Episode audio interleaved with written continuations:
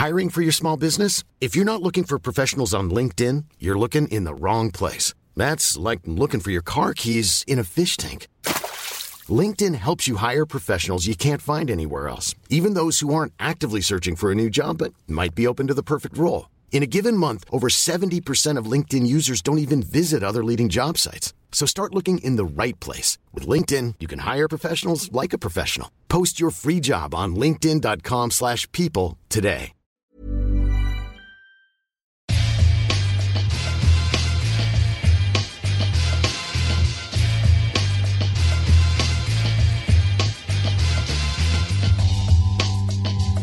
You want me? Do you need any slating here? Or are you just going to work No, we're out? working out. It's okay.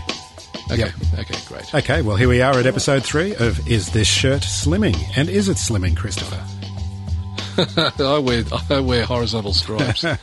It's all about the stripes, the direction of the stripes, directionality of stripes. We were discussing about what we were going to talk about this week, and you mentioned about um, overdubbed percussion parts on Beatles records. Now, it could have been, this could be a number of things when he brought that up. I thought, is it um, the rumour that Paul McCartney supposedly redid Ringo's drum parts and sneaking into After Hours to do that? Yeah, I, look, I think that rumor of Paul McCartney sneaking. I mean, we're talking about guys in their mid twenties going behind their friends' backs and replacing their parts. It, I, there's no difference between any of the drum parts on any of the Beatles records, unless you listen to the real Paul McCartney stuff, which is uh, the Ballad of John and Yoko, or uh, Paul McCartney's first album, and he doesn't even try to imitate Ringo it doesn't sound anything like Ringo. He's playing his own parts. It, uh, it's, a, it's a tragic rumour. Paul McCartney loved Ringo's playing. That's why Ringo was in the band. Paul McCartney says when we got Ringo in, we did a, we did the live gig, and he says I couldn't help but turn around and smile. I mean, you know, seriously. Well, the thing is, the thing is about Ringo is is that he's a left-handed drummer playing a right-handed kit. and so's Paul McCartney. Two lefties in there, but um, uh, uh, have you heard about this? That uh, Ringo Starr is a left-handed Yes. drummer. Yeah, He's a left-handed, right-handed drummer. Mm-hmm. That's what he calls himself. Yep. And so his fills always start the wrong place because he can't lead off the same hand that everyone else does because he's been given a right-handed kit to play, and so he leads off with his left hand, which means he has to play fills a certain way. And so yeah, he's he's limited that way, which is what makes his makes his fills sound like his. yeah. There's no one like him, is there?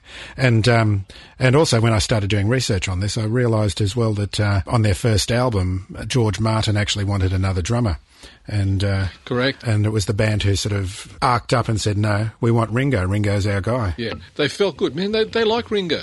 You know, John loved Ringo. He used to hang out with him. It was these guys were friends, you know, and then they'd hang out with each other after hours. Think about it. I mean, you know, when John Lennon was off shooting, uh, how I, was it? How I won the war or something like that. That really bizarre. Uh, British movie where he plays a dead soldier who keeps reappearing with commentary. It was an anti-war movie. Uh, he was so bored. He was so bored on the set. He rang up, said, "Ringo, what are you doing? Come out, come out. Look, they're paying for everything. Come out, hang out with me." so, so Ringo, Ringo never appears in the movie, and Ringo's the only trained actor in the in the group, and he never appears in the movie. He's just hanging out in the back, waiting for John to come off camera.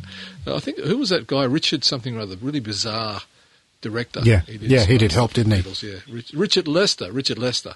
I didn't know this, but apparently his his movies are significant because of some sort of cinemata- cinemata- cinematological reasons why his movies are significant. So I I wasn't aware of it when I was growing up, but yeah, he's actually uh, more relevant to the cinema than those silly movies he made. But it's those silly movies that he made that were relevant. Yeah. in the way he. Uh, I think a lot of the um, the animosity between the Beatles is all informed about their later years and the last days of the Beatles when they were falling apart. But basically, they were a bunch of young guys. You know, they were, they were in their late teens when they first started playing together, and um, yeah, they were just um, out there having a good time. And uh, I think some of the rumours about uh, good or bad uh, depended on the mood of the guy. I mean, John Lennon was a pretty, he was a barbed tongue person, and he liked to cause problems as well as as well as highlight them. So he, he couldn't help but say there were things that were wrong because he was an outspoken and he was a bit of a jerk. You know, he's a highly highly intelligent, antisocial person. There's an interview, a wonderful interview of all the Beatles on in a front of a. Uh, I can only buy it's a two volume book set of all their music, uh, which are basically they're not transcriptions; they're just reductions. And um, and there's interviews there, and uh, they. I think the question was asked of John. You know, what was it like being in a, having Ringo in the band? Uh, What was? No, what was Ringo like as a drummer in the Beatles? And John, I think as a I don't know whether he's being sarcastic, but see, in print things don't come across very nicely. And he says, drummer in the Beatles, he wasn't even the best drummer in the Beatles, meaning that the other guys could play. But they could all play. But when it came down to it, if you watch Let It Be movie, no matter what animosity, no matter what anger, because George resigns but finishes the album with them during that movie. Uh, look, uh, no matter how bad it's getting, and it's getting pretty heated, Ringo is is a stonewall. He's just there playing beautifully. Mm-hmm. He never he never lets up that there's a problem. Well, I think he's um, he's obviously a very um, easygoing guy and just uh, I think the luckiest drummer in the world. Let's face it. Like his, and and and he, I think he was slightly older than the guys too, so he saw beyond it. you know. yeah. Now, Uh, Who who knows when the who knows when the alcoholism started? I've got to say at this point, I'm not really a Beatles guy. They don't move me Yeah, as they're- other they're- music. So, can you explain it to me a bit? there, there are people like you, Phil, in the world, so it's not really a problem. You can you can see someone about it. Well, I'm here to see you about it. tell me where I'm. Tell, tell me where I'm missing out. Look, for instance, you you know the song "Hello Goodbye." Mm-hmm. It's a single. It's not on any album. It's part of the uh, the uh, Magical Mystery Tour um, body of work. It doesn't have any devices on there Hmm. in the band that tell you it's a pop hit. Mm-hmm.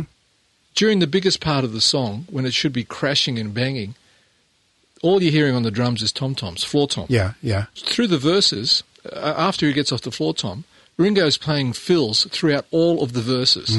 It's the antithesis of what you would tell a drummer to do in the studio. Yet, it sounds phenomenal. What did they know about arranging and putting these songs together?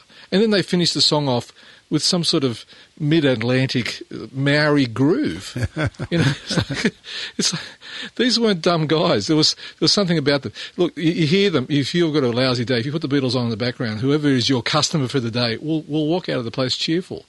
There's something about the Beatles that it was very hard to look. It's uh, George George Martin is actually the only guy who's been able to explain it well. There was an engineer who was a young engineer. They used to do the Beatles were the first band to do a 24-hour lockout. Uh, before that, if you wanted to book a studio, you booked at nine till five. These guys used to go late at night, of course, but no one booked booked continually a block book out for a week, right, or a month or whatever. The Beatles were the first band to do that because of the because of the way they recorded. They wouldn't all come in together. Sometimes they'd record together, sometimes they record apart. They'd come in and overdub after they go out partying. Paul would go and see a concert. He'd feel inspired and come in and play a part on, on any of their stuff. They had to have an engineer on call. So this young engineer was his first time with this now by now very famous band. And uh, he asked George Martin, he says, uh, "Look, I've got, I'm going to be on the, the back shift for the Beatles. Uh, what should I expect?" And George says, "Oh, it says Paul could come in. Uh, he might do a part, might do a vocal part or something. Just be ready for it. Ringo could come in. He might might lay a percussion part down. Uh, you might get a t- you might get two of them in there at the same time. That that'll be good. Just be ready for it." He says, "But here's the thing." He says, "When the four of them are there, you'll be aware of another presence." And that was the thing that George Martin said about them. Says there was something about the four of them together.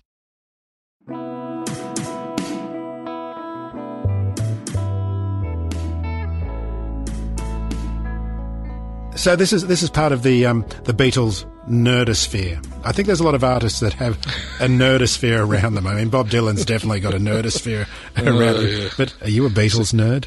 I know there's a lot of you out there. Probably.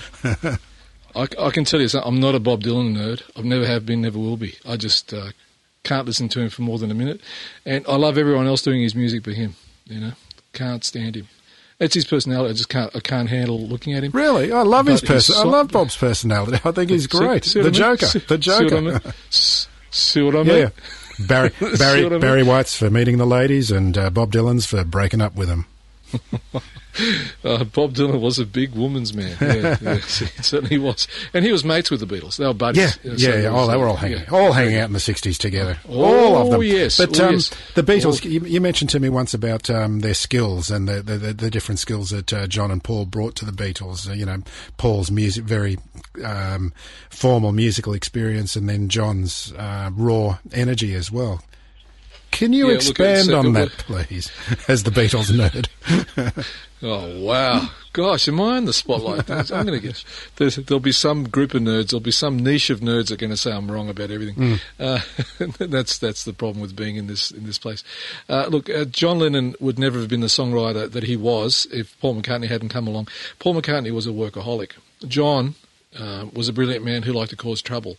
They all loved to have John in the studio to give his opinion because he was he truly was an artist. It wasn't like he was a, a has been or someone who needed help. He was a true artist. He knew he understood how social um, tensions worked and, and the reactions to things.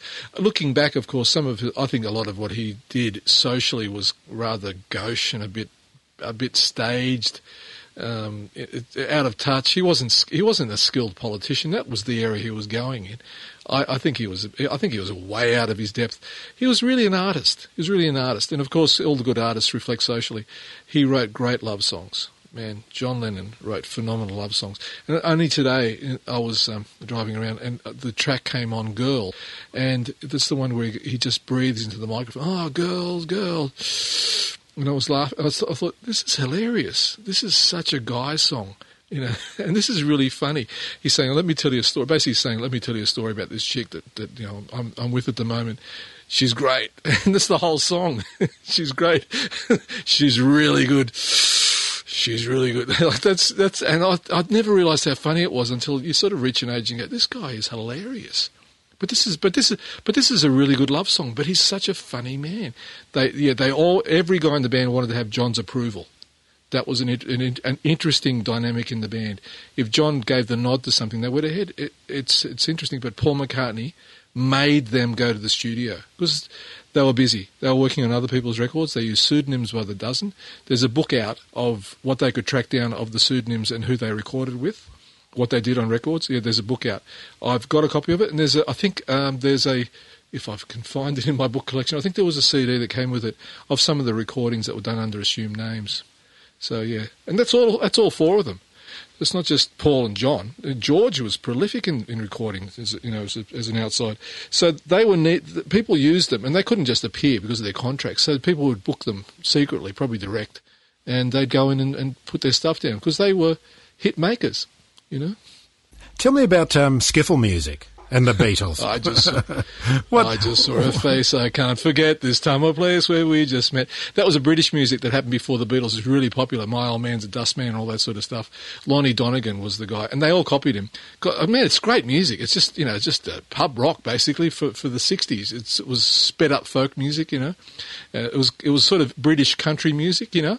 And then when you, if you if you listen to um, uh, was uh, falling, I'm falling. I just saw a face. I just can't I can't forget. If you put help straight after that track. It doesn't sound like the same hit. It's actually a skiffle song as well.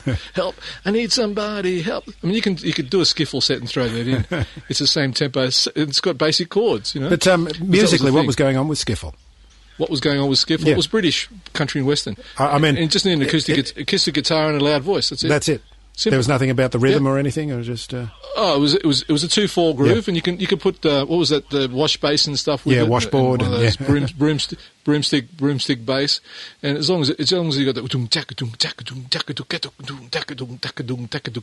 that was basically it. So sort of like two two step of the fifties. Yeah, and it was and it was comedy music because the guys would write poetry songs like "My old man's a dustman who wears a dustman's hat who wears called blimey trousers and lives in the council flat." Oh, you know all that sort of stuff. Mm-hmm. That's all. That's all from that that period. And the Beatles, they loved it. That was their kids. That was the kids' music of the day. You know. So could anyone else have been the Beatles but the Beatles? Look, I, I really like the Merseybeat sound. I think it was the right guys at the right time. They were all very photogenic. Look at the other bands at the time. They weren't photogenic. And Alan Price was an actor, right? And and the other who was the other guy? The, there was a couple of guys in the Animals that, that were kind of they were good looking, mm. but the whole band of the Beatles were photogenic. They were outspoken. They were witty. I think it's really the right time and the right place. And but the, the funny thing I found about the Beatles, Paul McCartney testifies to it. He says, "Well, we were we thought Latin music was going to be the music of the day. That's why we wrote so many Latin tunes in the early days." so he says we did all these covers and we wrote all these things that had the Latin beat. And we put we put all the percussion behind it because we thought, okay, Latin music. That's what's happening in Europe. We really like Latin music. That's going to be the next thing. Let's write a whole heap of Latin music.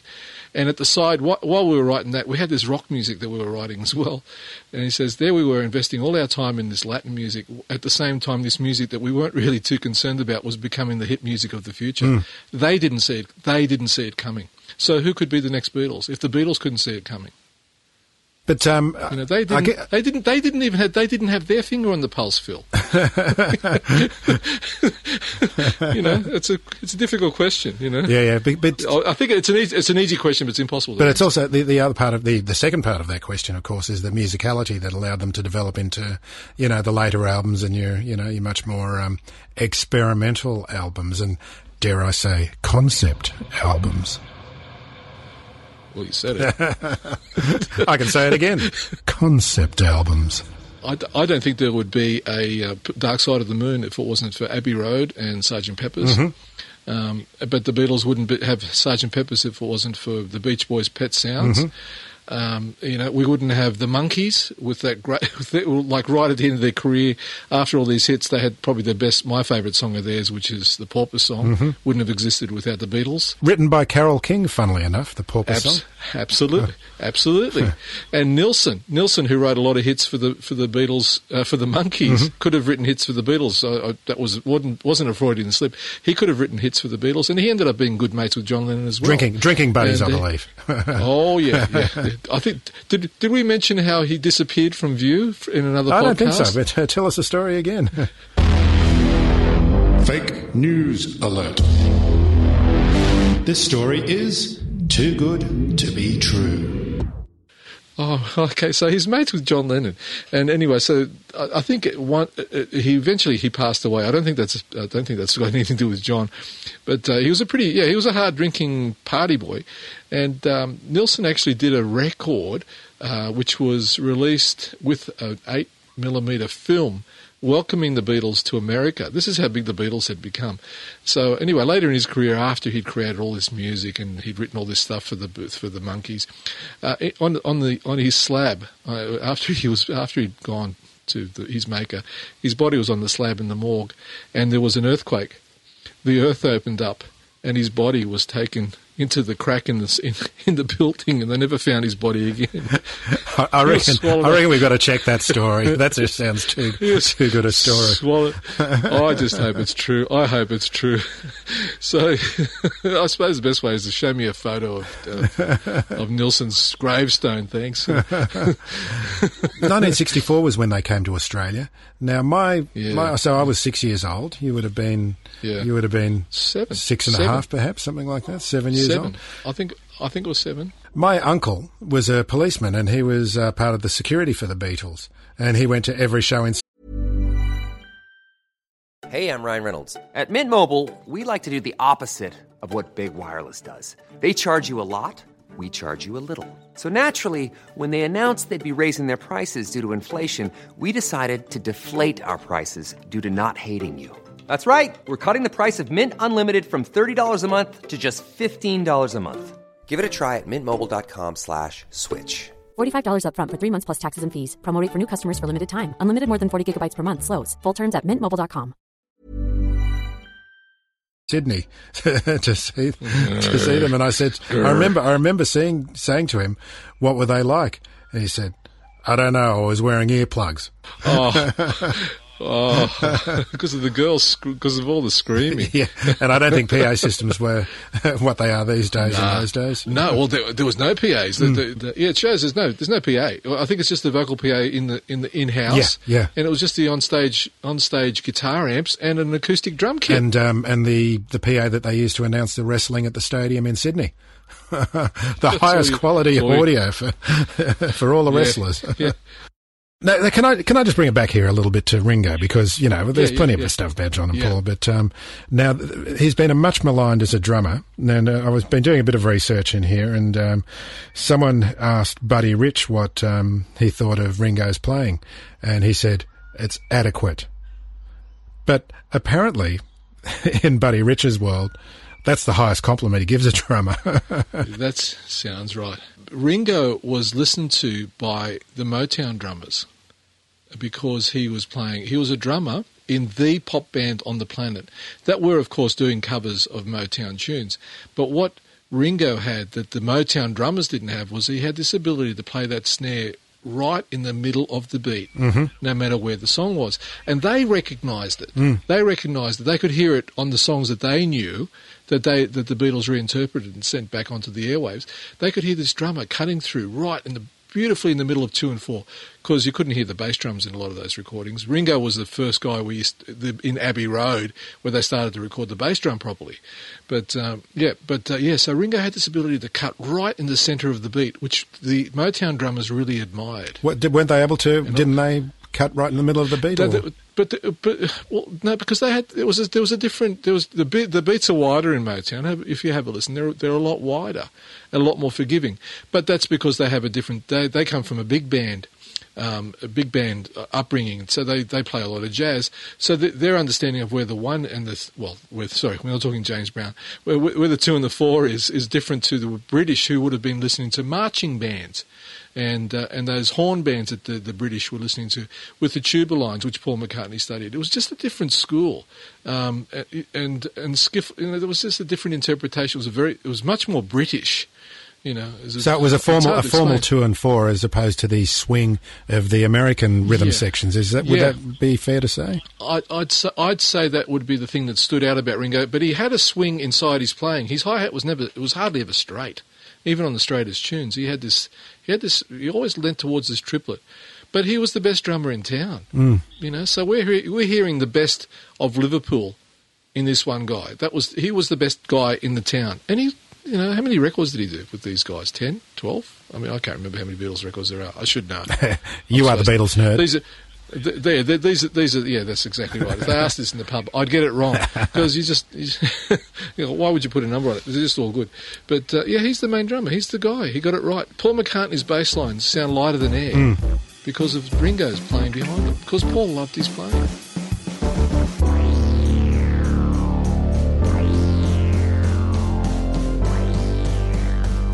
So, look, I'm just reading this uh, website here at the moment about uh, uh, a drummer's perspective in defence of Ringo. Uh, Ringo was adequate for the music he was playing, and the music he was playing was great pop music. Early on in my rhythmic life, I found it difficult to figure out Ringo's style when it came to his fills and how he returned to the groove. If you don't catch, if you didn't catch Ringo on a live TV show, there was no way to relay what he did, to visually analyse what was going on. To me, the sticking of his fills didn't logically flow around the drum set as I perceived they should. Something was off, illogical. It wasn't until much later I realised that Ringo was left-handed and was playing on a right-handed setup. There was just something off about his style, but it all seemed to fit the music. Uh, there's there's something about Ringo's groove. I mean, he had so many good Latin grooves already under his belt when he joined the Beatles. You know, he was he was a Latin aficionado. They never threw on percussion, overdub percussion. Uh, that didn't that didn't make sense. That didn't fit. Now I've studied a lot of Latin music, you know, and I can't help it. If something, if there's a Latin figure I know will fit on something, I'll definitely put it on, you know. And they and I'm, I'm hearing now, listening back again, because I've never I never noticed the percussion parts on the Beatles. It was always the guitars and the voice, the chords, you know. And then I started listening really closely. and There's a lot of percussion. There's a lot of there's an awful lot of tambourine. There's congas and bongos. There's a lot. There's a lot of cowbell. They've got two cowbells they use throughout all their records. There's this big governor that they use, and then and then there's a lighter one they use. Uh, there's a, there's some shakers appear for a while, and and sometimes they use the, sta- the tambourine skin as well to get to get certain slides and things. Um, they're the main things. Claves. Uh, there's a couple of wood blocks, but a lot of clave as well. It's uh, it's and these are overdubbed, and these are pure Latin instruments. You know that big cowbell is from cha-cha-cha music. That's where that's where you hear the exact same cowbell. They never gave up. They never So- gave up on Latin music. It was going to be the next big thing. They never go. but that was, that's the whole point. Why, why did Ringo slot in so well? Mm-hmm. Because you know Paul Paul wanted to have that that in this that, that he wanted to be relevant to Europe. You know, I think the American thing came later, but this European thing. My parents grew up dancing to Latin music. This this European Latin music. this drummer is talking about. Um, um, was there a song called "No Reply"? yeah. Yeah, Ringo had a Yeah. Ringo had a grasp of Latin rhythms. On various tracks, you can find overdubbed clave, bongos, maracas, cowbell, etc. He freely used bolero grooves on "And I and I Love Her" and "Till There Was You," um, cha-cha grooves. "I Will," "Please Please Me," and I, Feel Fine. You can easily hear the echo of Ray Charles' "What I Say" in the drum part, which is a fast conga tumbao pattern adapted to the drum set. And uh, no reply. There's a, uh smooth Brazilian bossa nova groove on the verses. Yeah, it's he's play, that, I know that groove. That's a three-two clave with it's a rumba clave with the second beat of the of the two two side moved over by an eighth note. It's a classic. The three-two groove was the groove of the day, and uh, it, but what I love about the no reply is doing the three-two. It's clearly a three-two, and it's a rumba clave, and then at the end of the the last three-two before he goes into the rock groove, he actually uses the lilt on the on the second half of the two to bring in it's almost a fill where he plays a second snare which is on the which is on the downbeat which gives him the rock groove and he just launches into rock and he just does it he does it so well that I've never noticed it and I've what how many I've been listening to this music since I was a kid never noticed Can it. you can you um, good- can you well demonstrate that for us, Christopher? Can you do a little beatboxing to demonstrate this three two and Oh, the two three? no reply.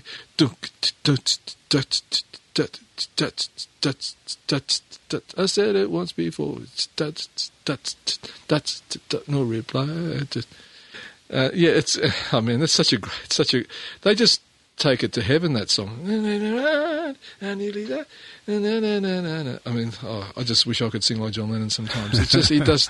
He nails it. I know the, some of that. I was just listening to some of the songs because I haven't listened to the Beatles in years, not being an aficionado, you know. But then today, listening to some of the, the harmonies are just extraordinary, extraordinary, and and they just they just jump right out of the speakers, don't they?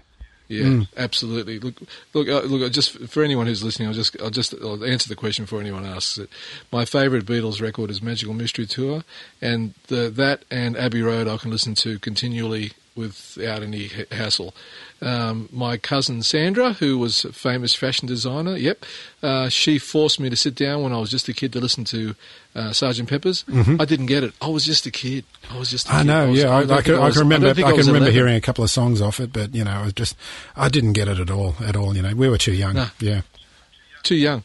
Uh, but I remember the hype surrounding those records coming out when the Revolver came out and had that fantastic cover on it. And I used to go down to the record shop and just stare at the cover, this pen drawing that was done. And then Sergeant Pepper's came out and that was coming out with all this hype and everyone was going to it was going to change the world and and it came out and it changed the world. So can you can you remember um, your first experience of Beatles music? Uh, yeah, it was uh, She Loves You, yeah, yeah, yeah. Because I, didn't notice, I don't think I noticed Please Please Me, uh, which is a great tune with the ha- harmonica. That is really dim in my memory for some reason. Uh, but when it came to uh, She Loves You, I think it's the it's the it's the fill at the beginning of the song, and then they just they scream they just the joy of the opening line, and then then the way the dust settles down so quickly for the verse.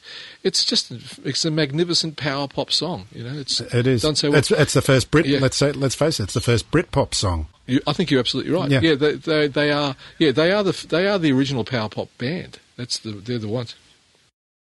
Well, have a listen to the White album, the beginning of uh, Everyone's Got Something to Hide Except for Me and My Monkey. It'd been so long since I heard that album. That track came on, and I thought I thought I'd thrown in another band's track. Hmm. I thought this is this is modern. What band's this? Then the guy starts singing, "Bloody Paul McCartney." I forgot about this song. This is pure '90s, recorded 25 years earlier. You know, I, I'm just going to quickly just go over just some homework. Um, uh, look, I've only listened to the first five Beatles albums uh, to to do the research for this, and I found 37 tracks that have got overdub percussion.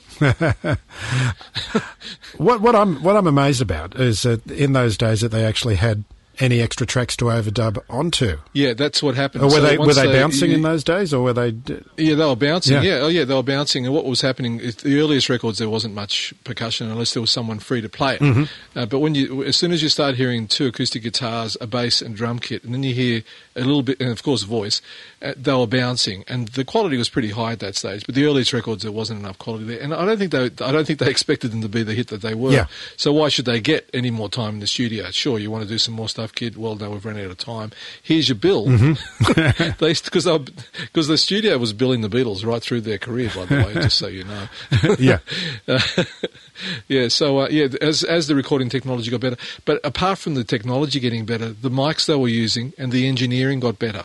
So I don't, I don't think there I I'm not sure where what level the four tracks were. Uh, whether they were making the four tracks better, I do know they were building better preamps. Mm-hmm. They knew how to place the microphones better because they knew that with this band, as they were developing their technique, and they were using this technology on other bands as well, they knew they were going to have to dub some parts in, so they did they did put parts down. Paul McCartney later, they were still doing four tracks just right up to Sergeant Pepper's, so Paul McCartney took advantage of that. He used to overdub his bass after the band was finished. Mm-hmm. Yep. Just show, and the sound the sound of those recordings is phenomenal. Mm. It's great. They're great recordings. Mm. And, and there's a there's a lot of factors. It's not just that, not just going to tape. New preamps, new ideas of what microphone where microphones should be, new new microphones that had come out that were available, uh, new new uh, new cabling, young engineers who were willing to do the right thing and, and who had bought some other experience from other countries, uh, touring engineers, Americans who'd come over with ideas and left them behind. Likewise, because you couldn't just get on the phone and ring a studio in, in, in LA and say, "How are you guys recording the drums?" Because that was that was the the um, that was what's the term Um, Proprietary sound. The proprietary sound, that was their currency. The sound of the studio and the engineers and the preamps, that was their currency. That's how they got the gigs. So you couldn't get on the phone. Like we look at the internet now, you can find out how does this guy mix? He uses this plug-in. He works in this studio. I can book some time. You know, I can go and get. And so he, none of his stuff is secret. The way he uses it is, mm-hmm. But he'll even have he'll even have classes if you want to pay two hundred bucks for Yeah, four hours, yeah. and he'll teach you how he uses his stuff. But it, it, so instead of the studio being the uh, the, uh, the the the form of currency, the person himself becomes the form of currency, and that's why they're marketing these guys so well. But in those days, the actual studio itself and the people working in it were the currency. So if you listen to the Beatles imitating some of the Latin stuff, they were, they were drenched in reverb, whereas on the same album with their rock stuff, they had a different reverb. That was part of the studio. That was a selling point of the studio. I wouldn't have a reverb. You didn't have a reverb. You know, dozens of studios in, around the world didn't have reverbs. They would use the men's room with a speaker in it. You know, Yeah. they didn't have plates. Or they'd, They they'd be, I remember, uh, you know, using a, a microphone in a stairwell with a, a speaker and, you know, getting tho- those particular sounds that you wanted, you know. Absolutely. Uh, And all, all those factors, all those factors, there was so many factors contributed to the sound that we can now record a percussion part. And they also knew how to, how to not distort or distort the right way. So you saturate correctly. How hard do we hit the tape? Tape formulations got better. You know, because there isn't anything about magnetism that's going to change. The Germans got it right earlier on, but the tapes themselves got better. The actual quality of the material. Oh, yeah, and those those- German those- engineers yeah. and the Ampex in, in America, Yeah. Ampex and uh, BASF uh, in Germany, and they were spending a lot of time uh, trying to perfect the sound of uh, that was being recorded on the tape as well. And then engineers were reacting to it by um, knowing how to saturate it to a to an extent that um, would add to the um, you know the warmth of the sound. Correct, Mm. and they were building their own compressors. Mm-hmm. Uh, the Tektronics and the LA2, uh, the Tektronic LA2A and the 1176 were developed in Hollywood for film industry. Before that, were everything was a homemade compressor.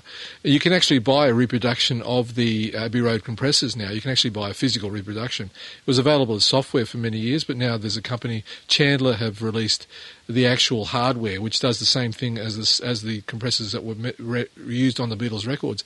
They were nowhere they were nowhere near being automatic. So when you were mixing something, you still had to have your hand on the dial to change characteristics on the compressor as they were as they were doing their mixes.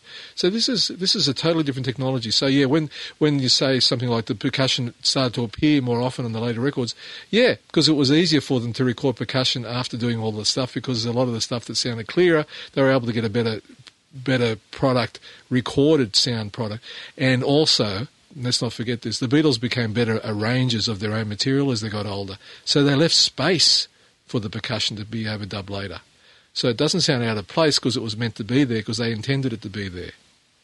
Ah, Christopher, it's been wonderful. Uh, you've almost converted me. I might listen to some Beatles. You know, you know me. I'm, an, I'm a Rolling Stones guy, and you know the, the you know the story about Charlie Watts and the Rolling Stones having to pay Charlie Watts to play with them when they were first starting out because he was such a good Oh, I drummer. did- I didn't know that. well, I, I just I just like my story. The, the Beatles wrote the first Rolling Stones hit.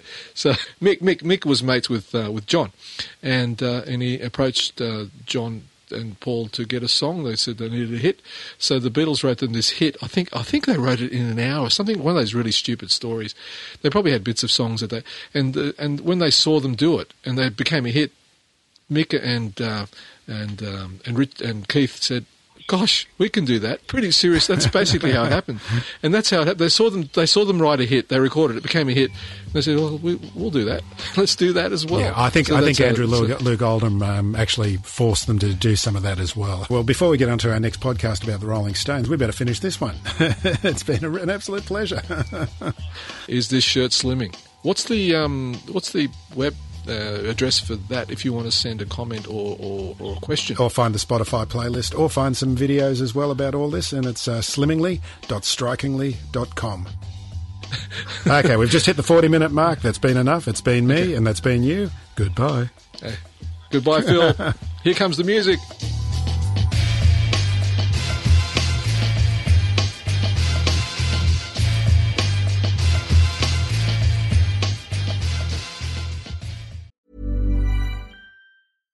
Mom deserves the best, and there's no better place to shop for Mother's Day than Whole Foods Market. They're your destination for unbeatable savings, from premium gifts to show-stopping flowers and irresistible desserts. Start by saving 33% with Prime on all body care and candles. Then get a 15-stem bunch of tulips for just $9.99 each with Prime. Round out Mom's menu with festive rosé, irresistible berry chantilly cake, and more special treats. Come celebrate Mother's Day at Whole Foods Market.